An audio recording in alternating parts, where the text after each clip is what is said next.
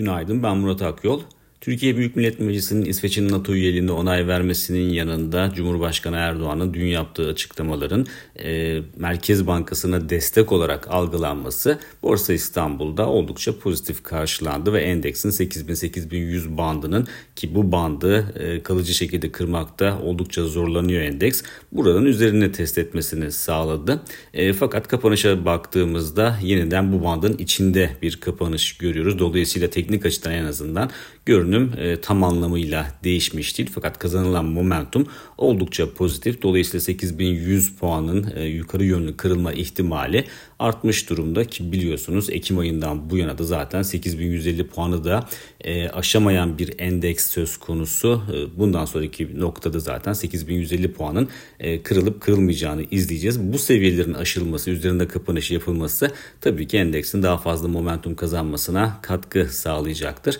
Diğer taraftan e, eğer bu seviye yeniden aşılamazsa ve endeks burada zorlanmaya devam ederse göstergelerde de tabii bozulmalar olabilir ki bu da endeks üzerindeki baskının artmasına neden olabilir. Böyle bir senaryoda tabii ki aşağıda 7900 puan seviyesini ilk destek noktası olarak izleyeceğiz.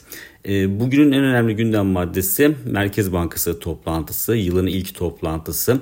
Ee, zaten Merkez Bankası e, geçen sene yaptığı açıklamada, Kasım ayında özellikle yaptığı açıklamada artık faiz arttırımlarının sonuna geldiğini e, net bir şekilde ifade etmişti. Ki Aralık ayı toplantısında da zaten e, faiz arttırımlarının hızlı kesilmişti. 250 bas puanlık bir arttırım görmüştük.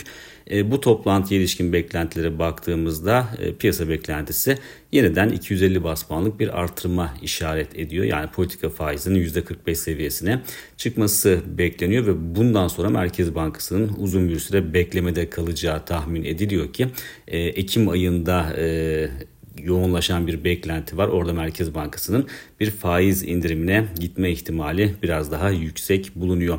Tabii e, burada enflasyonun görünümü de e, çok önemli. Asgari ücret artışı başta olmak üzere e, gelişmelerin, ekonomi üzerindeki etkili gelişmelerin ek bir sıkılaştırma ihtiyacı yaratıp yaratmayacağı da aslında e, merak edilen bir soru. Dolayısıyla bu sorunun cevabı da aslında Merkez Bankası'nın toplantı sonrasında yayımlayacağı metindeki olası vurgu değişiklikleriyle anlaşılmaya çalışacak, çalışılacak ama şu anda genel piyasa beklentisi son bir arttırımla Merkez Bankası'nın uzun bir süre Ekim ayına kadar beklemede kalacağı ve Ekim ayında da indirime gideceği yönünde.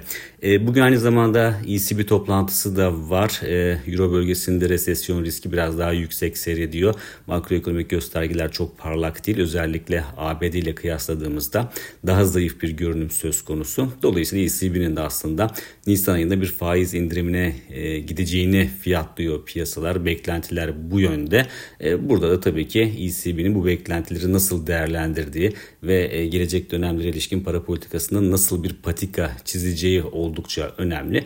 Açıklamalarını takip edeceğiz ECB'nin ama en son e, Davos'ta ECB e Başkanı Lagarde'ın yaptığı konuşmaya baktığımızda orada ECB e Başkanı çok net bir şekilde faiz indirimleri için yaz aylarını adres göstermişti. Dolayısıyla bu açıdan baktığımızda ECB'nin kısa vadede bir faiz indirimine yeşil ışık yakma ihtimali çok yüksek görünmüyor. Bir sonraki podcast'te görüşmek üzere.